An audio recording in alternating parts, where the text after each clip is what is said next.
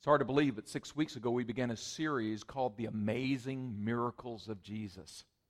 During these weeks, we have focused each week on a separate miracle of Jesus. Hard to pick out just five or six, but we, we did. And each of these amazing miracles taught us something of Jesus' power to do different things, his power to provide our needs, his power to deliver us when we're oppressed, his power to heal the sick his power to transform, as we saw water turned into wine.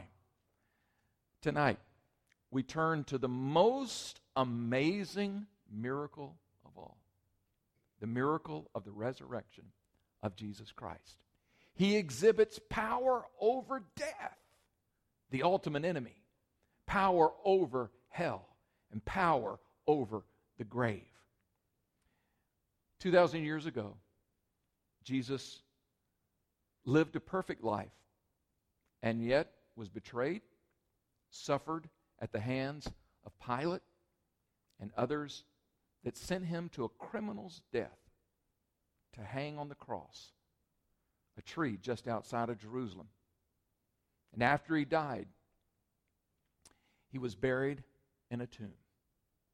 And as you look at the screen as we introduce tonight's message, We'll see what happened after three days. He's back. That's my favorite part of that. He's back. Thank you. Amen. Wow. That depicts the resurrection of Jesus Christ from the dead. I want to take a little bit of time with you tonight to talk about this incredible miracle. And we'll begin by turning to a couple of key scriptures to begin with this evening. If you want to, you have your Bibles with you in whatever form. Uh, you may turn them, please, first of all, to 1 Corinthians chapter 15. 1 Corinthians chapter 15. And we will read from verse 17. So much that we could read here. In fact, I think I'll just before I read that verse, I'm going to read a previous verse. I'm going to start in verse 3, and then I'm going to skip over, and after a couple of verses, over to verse 17. We'll focus on that.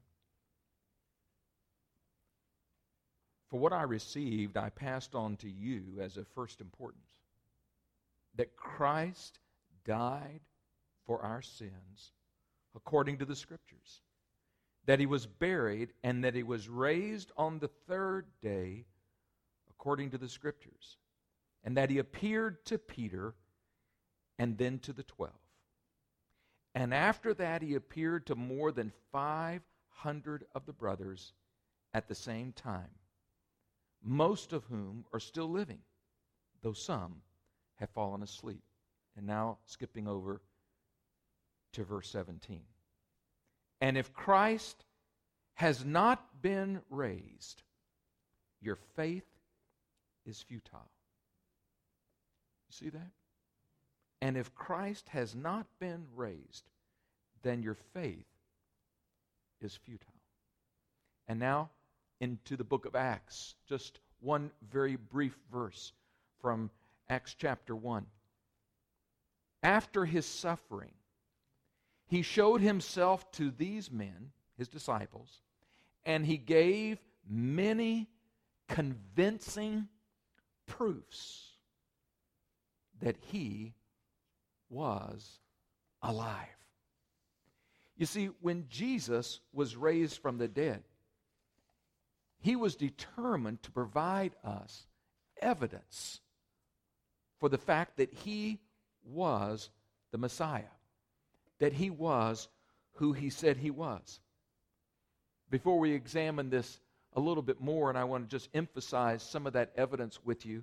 I want to tell you about a story that I heard recently about a grandfather. I can relate to this, of course, being a grandfather myself. Heard a story about a grandfather who wanted to see how much his little four year old granddaughter knew about the Easter story. You know, we have to check up on our grandkids, make sure they're getting it right. He put her on his lap when this particular Easter and said, Julie, tell me, why do we celebrate Easter? Any of you ever asked your kids that or grandkids? Why do we celebrate Easter? Because there's a message that's a different message going around today. Okay, anyway. Why do we celebrate Easter? And without any hesitation, she answered and said, Well, Jesus was crucified and he died. His body was put into a grave. They rolled a big stone in front of the grave. A bunch of soldiers guarded the tomb. And on the third day, there was a big earthquake and the stone rolled away. The grandfather was so pleased and overjoyed that she had given this correct answer about the Easter story, but she continued. And when the earthquake happened, the entire town came out by the grave. And if Jesus came out and saw a shadow, they knew that there would be six more weeks of winter. well, at least Julie got most of the story right. Tonight, I just want to make sure that we all have the story right. Amen? I want to first of all, two things tonight. The first thing I want to share with you is the evidences, three specific evidences of this miracle, the miracle of Jesus' resurrection. And then we're going to talk about some specific life questions that are answered for you and for me from the resurrection of Jesus from the dead. First of all, as I read to you in 1 Corinthians, chapter 15, verse 15, if Christ has not been raised, then your faith is worthless. Listen to me carefully. The resurrection of Jesus Christ is either one of the most horrible, wicked, heartless, vicious hoaxes that has ever been conceived, or it is the most fantastic fact in human history. It's one or the other. And so I want to suggest to you that it is the latter. It is the most fantastic fact. It is factual. If it is factual, and I'm going to show you some evidence, then it demands that we make a decision. There's a book written many, many years ago helping Christians to know what they believe. It's written by a man named Josh McDowell, and it was simply entitled Evidence that demands a verdict. Evidence that demands a verdict. When you see the evidence and you review the evidence, it requires all of us to make some kind of verdict. Carrie was recently called into um, the court in the city of Suffolk for her jury duty. And she endured I don't know, about four days of lots and lots of testimony, lots and lots of presentation from the prosecuting attorneys and from the defense attorneys. And after all was said and done, she and the other jurors were asked to render a verdict regarding this man who was accused and indicted of horrible crimes. But the instructions of the judge to the jury were clear. Do not base a decision upon rumors. Don't base a decision upon what you've heard in the press. Don't render a decision based upon anything other than one thing. What was that? The evidence. Let the evidence determine the verdict of this man. You know, the same is true when we review the resurrection of Jesus from the dead. And here's what I'd like to do I want to just mention to you three simple pieces of evidence. I'm not going to take a lot of time on each of them, but I think it's helpful just to focus on them. Three pieces of evidence that when you put them together, provide us what Acts says in chapter 1 and verse 3 a convincing proof. You see, when after Jesus was raised from the dead, he went and he appeared, as we saw in this story, to his own closest disciples. But then he continued to appear over 40 days. Jesus is popping in and out of rooms in his glorified body, walking through walls and doors, appearing to those who had been followers of his. The scripture tells us well over 500 people he appeared to, showing them, Here I am. Everything that I told you has come true. Everything that was prophesied in the Old Testament has come true. Here it is. What was he trying to do? Provide convincing proof. And he did that. Tonight, if we were evaluating this like a jury, what would we want to consider?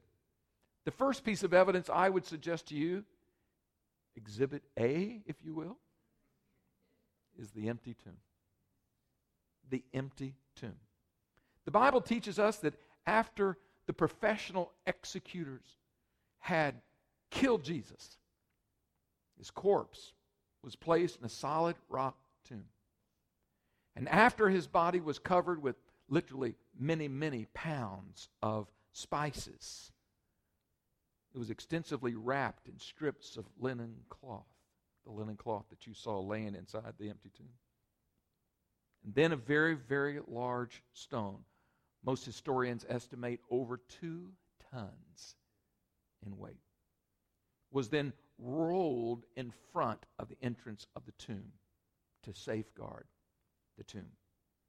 After the boulder was put in place, maybe you're deceived by seeing even some movie renderings of this, and uh, most commonly, you usually see two or three soldiers, Roman soldiers, guarding the grave, don't you?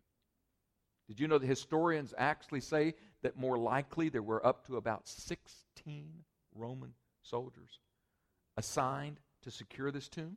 Why? There was great suspicion afoot that something was going to happen to the body of Jesus. Primarily, you say, well, why would the Romans want to guard the grave of Jesus? Because the Pharisees and the Sadducees, the religious leaders of that day, had convinced the Romans that the disciples were probably going to try to pull off some kind of a hoax and remove the body of Jesus in order to substantiate and provide false evidence of his claims to be Messiah. And so, in order to protect them from that, they thinking that they were going to keep Jesus' claims from being verified, they made certain they put a whole group of Roman soldiers. Can you imagine? Four groups of four protecting that grave to make sure nothing happened to it. By the way, these Roman soldiers were no joke. They were human fighting machines. Not only well trained, but they were literally gladiators. And they were trained to protect the area around the tomb.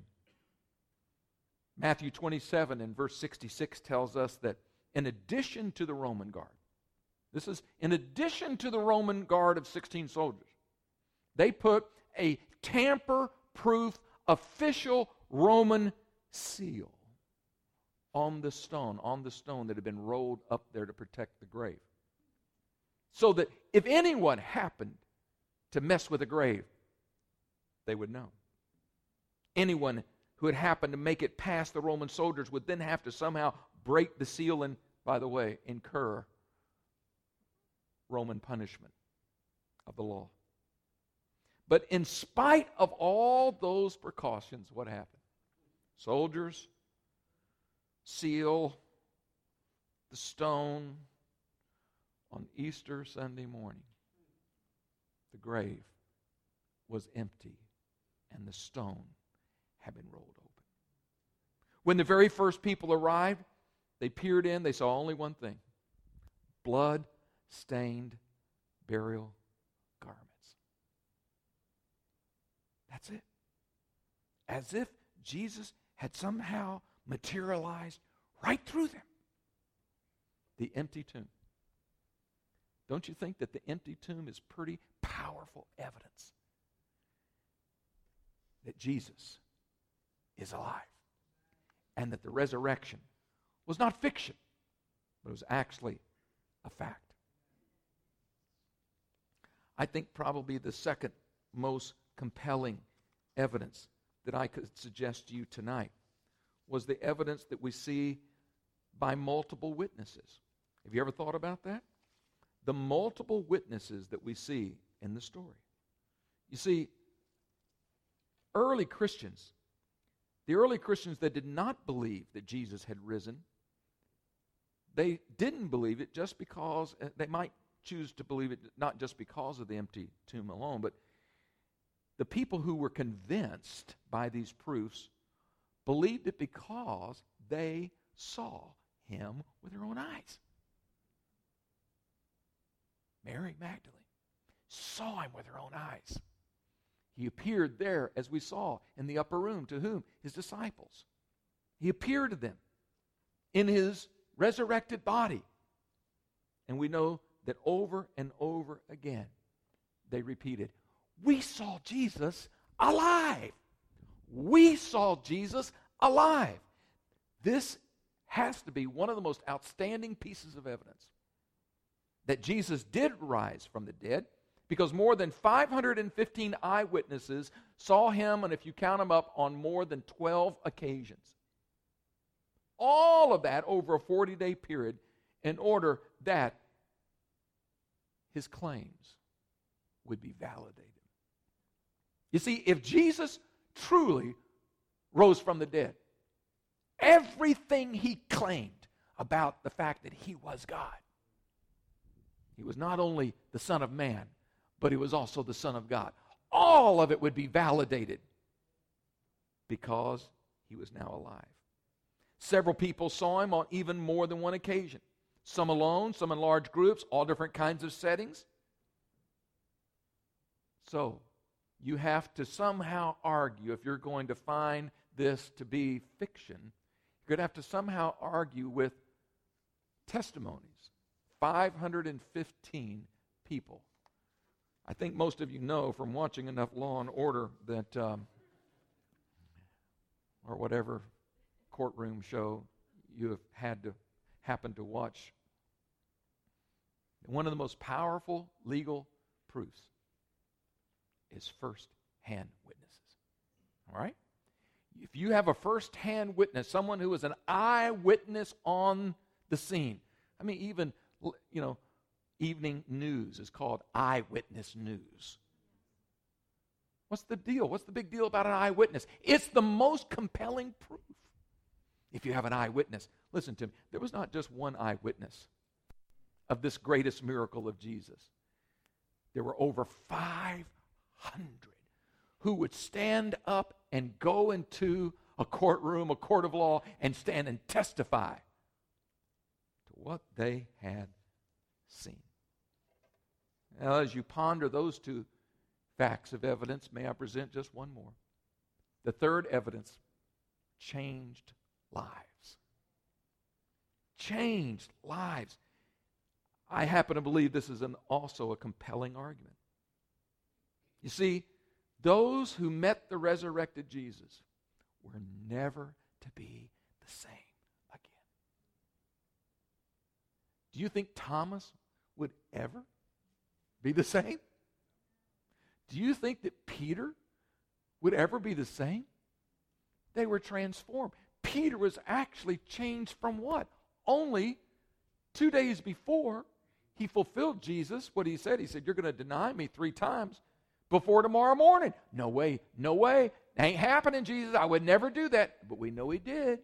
And yet we see all of a sudden something happening to Peter from the time of the resurrection until the day of Pentecost, Peter was transformed. He was made into a new man. That which he once was Simon, the reed, blew in the wind, easily blown around, tossed back and forth. Now he's made into the name Jesus gave him the rock. He was made into a rock. Why? Because his life had been changed forever. Once you come in touch and have a relationship with the risen Lord Jesus Christ, it's not just a relationship, and if I don't in any way mean to disparage someone's images of Jesus always on the cross, because yes, he did go to the cross and he paid a horrendous sacrifice for us. But the good news is that we celebrate tonight is the fact he did stay on the he did not stay on that cross, and he did not stay in the tomb. And so the fact of the resurrected Lord changes people's lives. Something happened to radically reorient this original group of followers who had basically, if you read in John chapter 20, you see when, when, it, when it's introducing Jesus showing up and appearing to them, do you know what it says? They're all hunkered down in the upper room, fearful, full of fear, freaking out. Because they were followers of this man who just got killed. What were they thinking? I'm next. I've got to be on the list. And now that they had seen that everything he said about himself was true, it changed everything. Instead of confronting the disciples for not standing with him in his time of need, he simply showed up and said, Peace be with you. Lots of changes in those people's lives. Every one of them had changed from doubt to determination, from confusion to conviction, from fear to faith. So much that they were willing to give their own lives. They died martyr deaths. Horrible martyr deaths. What would you be willing to die for? The only thing you're willing to die for is someone who is so radically transformed your life. Jesus did that for the disciples, and he continues to do it today. I don't about you, but those are pretty strong pieces of evidence. And so I suggest to you that tonight, before you leave, we have to make a decision. Evidence demands a verdict. Carrie and her jury was not allowed to leave and finish their job until what? they gave the verdict, and the judge announced it. So we must make a verdict as well. Before we do that, though, I like to just offer to you something also, I think, very practical. Five questions that are answered by the resurrection. These are very practical questions that all of us live with. Number one is the question of doubt. The question of doubt. The question that comes to all of our minds is, first of all, regarding the death and the burial and the claims of Jesus and the resurrection, we ask the question what? Is it really true? Was it really true? How can I know that it's true? What is truth? Just like Luke, I'm sorry, just like Thomas, who wouldn't believe until he could actually touch the wounds of Jesus. Aren't you impressed with the, the grace that Jesus showed to be willing to allow Thomas to even touch his scarred hands. You know, he's got patience with us even in our doubts. But all of us, it's understandable to have doubts. But what we must do is allow the question of doubt to be dealt with by God's word and his assurances. You see, the resurrection has the power to dispel doubts from our minds.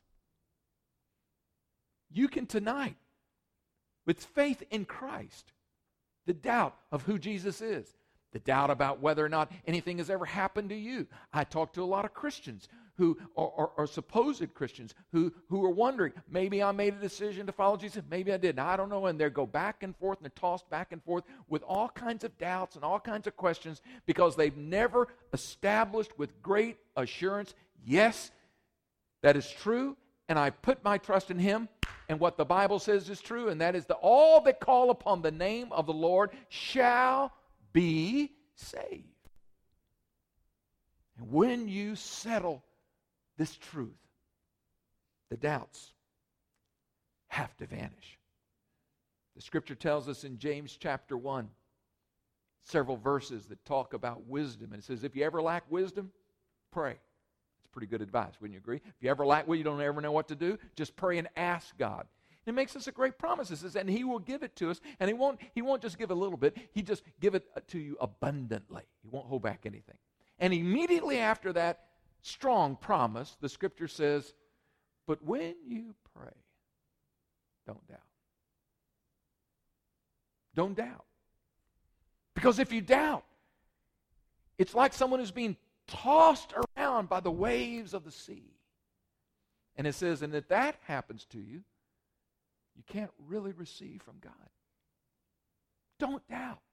Let your doubts tonight be settled by the claims and the evidence of what Christ has done that we celebrate this weekend.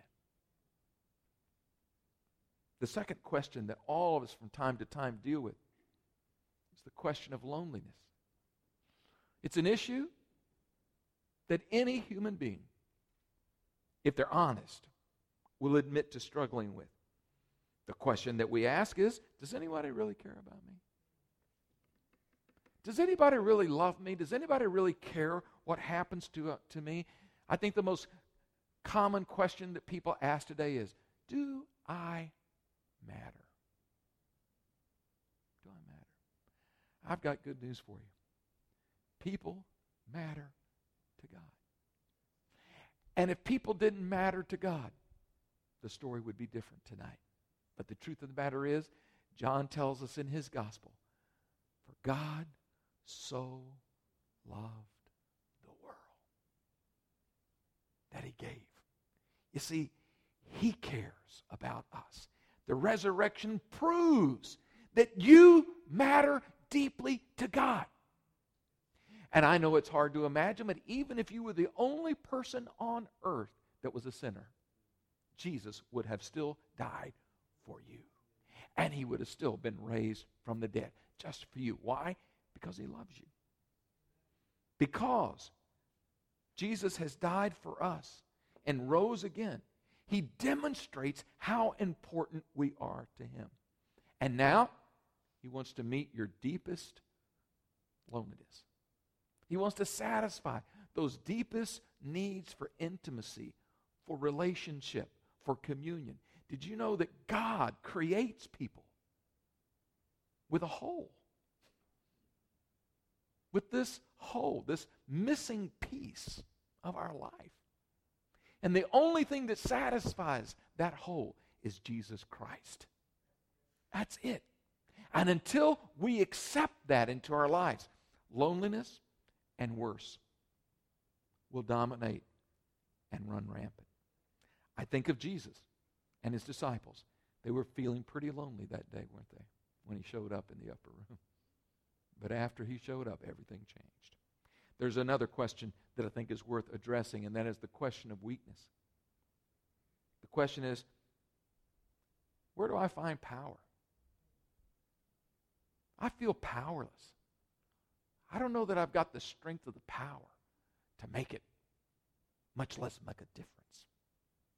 How can I find power to change? Maybe you have habits.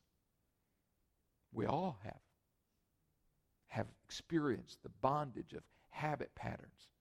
The good news is that the, the resurrection of Jesus proves to us that he can transform you just like he did Peter, just like he did John and Thomas and the others. They were weakened men. And yet he changed them into powerhouses that turned the world all the way around, right side up. Are you feeling weak? The scripture tells us in Ephesians chapter 1, verse 18 through 21, in this great prayer uh, declaration, uh, affirmation that Paul shares with the church at Ephesus, he said, that you can discover. I'm praying that you would know and discover the power that's inside of you. It is the same power that raised Christ Jesus from the grave. that same strength and power that was exhibited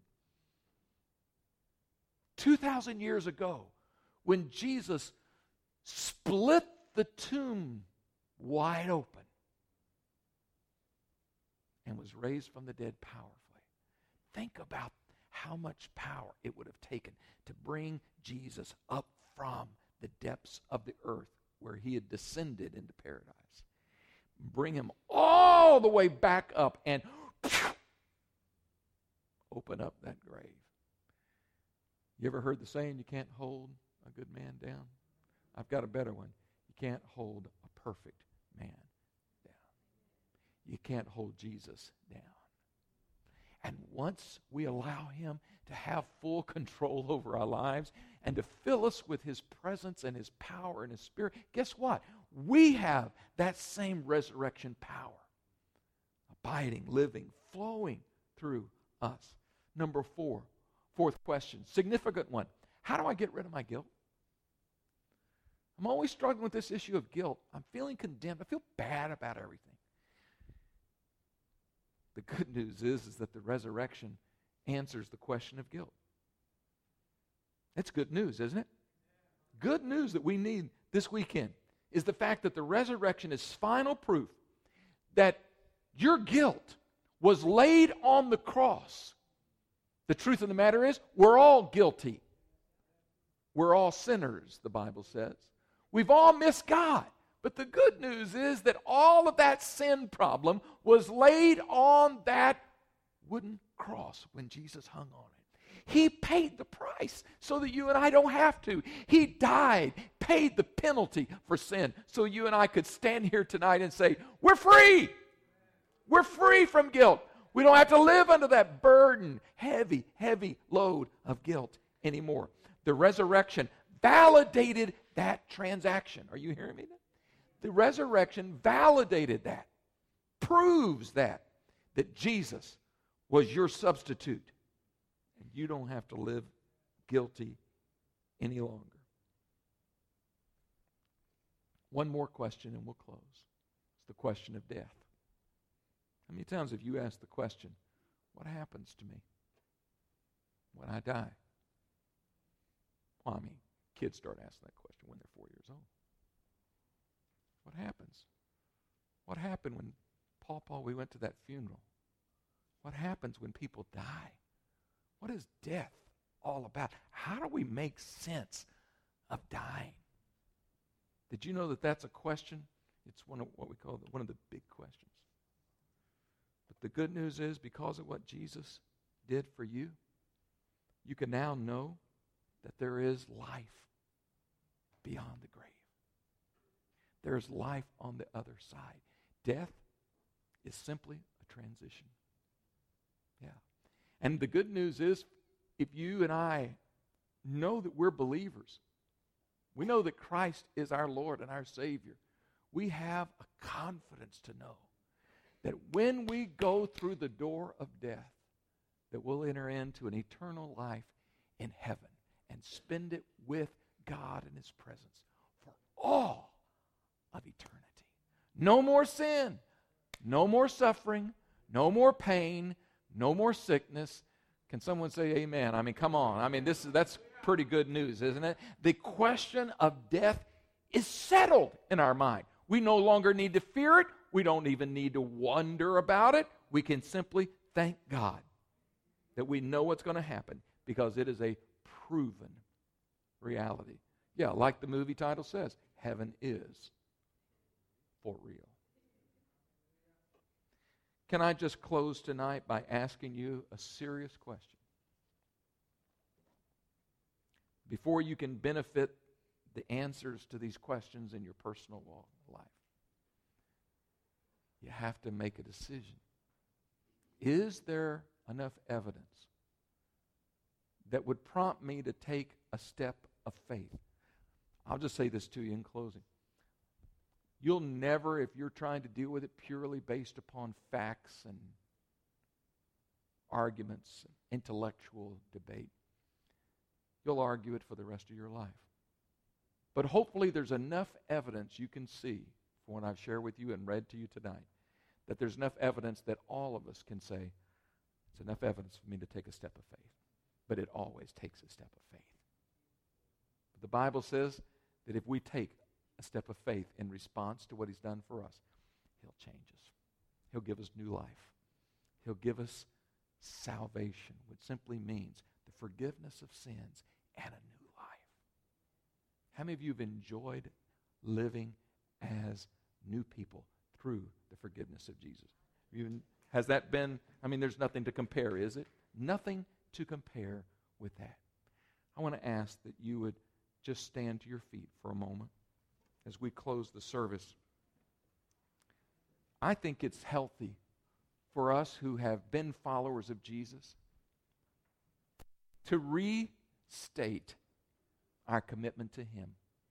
If you're here tonight and you've never made the decision to, I'm not talking about playing church, I'm not talking about religion, and I'm not talking about what your parents did or what your religious pedigree is. I'm talking about what decision you have made with your life and your future. If you've never made the kind of final decision, I will follow Jesus. I'm going to put myself at your feet. You can now manage my life. And when you make that decision, the return, the dividends are unbelievable. Forgiveness, peace, joy, on and on we could go. So tonight, I'm going to ask if you've made Jesus Christ your Savior and Lord in your past, would you reaffirm that tonight? The cross, what happened at the cross, demands a decision. What happened at the resurrection that we celebrate this weekend should give us the conviction we need to make it. So if you've made that decision, I want you just to reaffirm it. And tonight, if you're here, and maybe you're not certain if you've ever completely put your trust in Jesus Christ and become a new person, a born again follower of Jesus Christ, you can do it tonight as we pray. You can do it tonight as we pray. Pray from your heart. Repeat these words after me, everyone. Lord Jesus, tonight, I choose to put my faith in you. I see the evidence, it's overwhelming. But I'm choosing to ask your forgiveness for all my sins. Oh, there's so many of them. But I thank you that you do love me. And I believe that you died for me personally. And I'm accepting your forgiveness. I'm making the choice to turn from my old life and turning to you. I'm putting my trust in you. Take over my life and use it in whatever way you need to. Tonight, I accept and I receive by faith new life through Jesus Christ. You just tell him how much you love him right now? Say, Lord, thank you so much for making me a new person. Thank you for forgiving my sins. Thank you tonight, Lord, for turning me around, giving me hope where I had no hope. Now, as our heads are still bowed, is there someone here tonight that prayed that prayer tonight? And you're not sure that you ever meant it before tonight, but you know that you meant it tonight. And you'd like to mark this occasion tonight as a beginning point in your spiritual walk. Is there anyone tonight? Just raise your hand. Just let me know because we want to help you. We want to support you, not to make a scene. But just raise your hand and say, Tonight, I made that decision firmly. And I'm not afraid to admit it. Anybody here tonight would like to just raise your hand and say, Tonight, that was a, that was a definite, defining moment for my life tonight. Anyone here at all? I don't want you to hesitate after the service. If you need to talk to someone, I'm going to ask that maybe Will would come and stand here, and maybe uh, Dan and Leslie would also stand at the front. Just for anyone who has a need tonight, maybe you didn't raise your hand there, but you really did make a firm decision, and you just want to declare that to someone and ask for prayer. Or maybe tonight you have a personal need and you just want someone to agree. There's power in prayer and agreement. And so, as these prayer teams come up to here to, to receive your request and to pray and agree with you, they'll be here for you. But we have a lot to rejoice for this weekend, don't we? So, Lord, I bless the people tonight. I bless them with your peace. I bless them with a new sense of confidence in who you are and who they are now that they are changed and transformed through you. Lord, help us, empower us to make a difference this week for you through our words, through our practices, through our behavior. In Jesus' name, amen.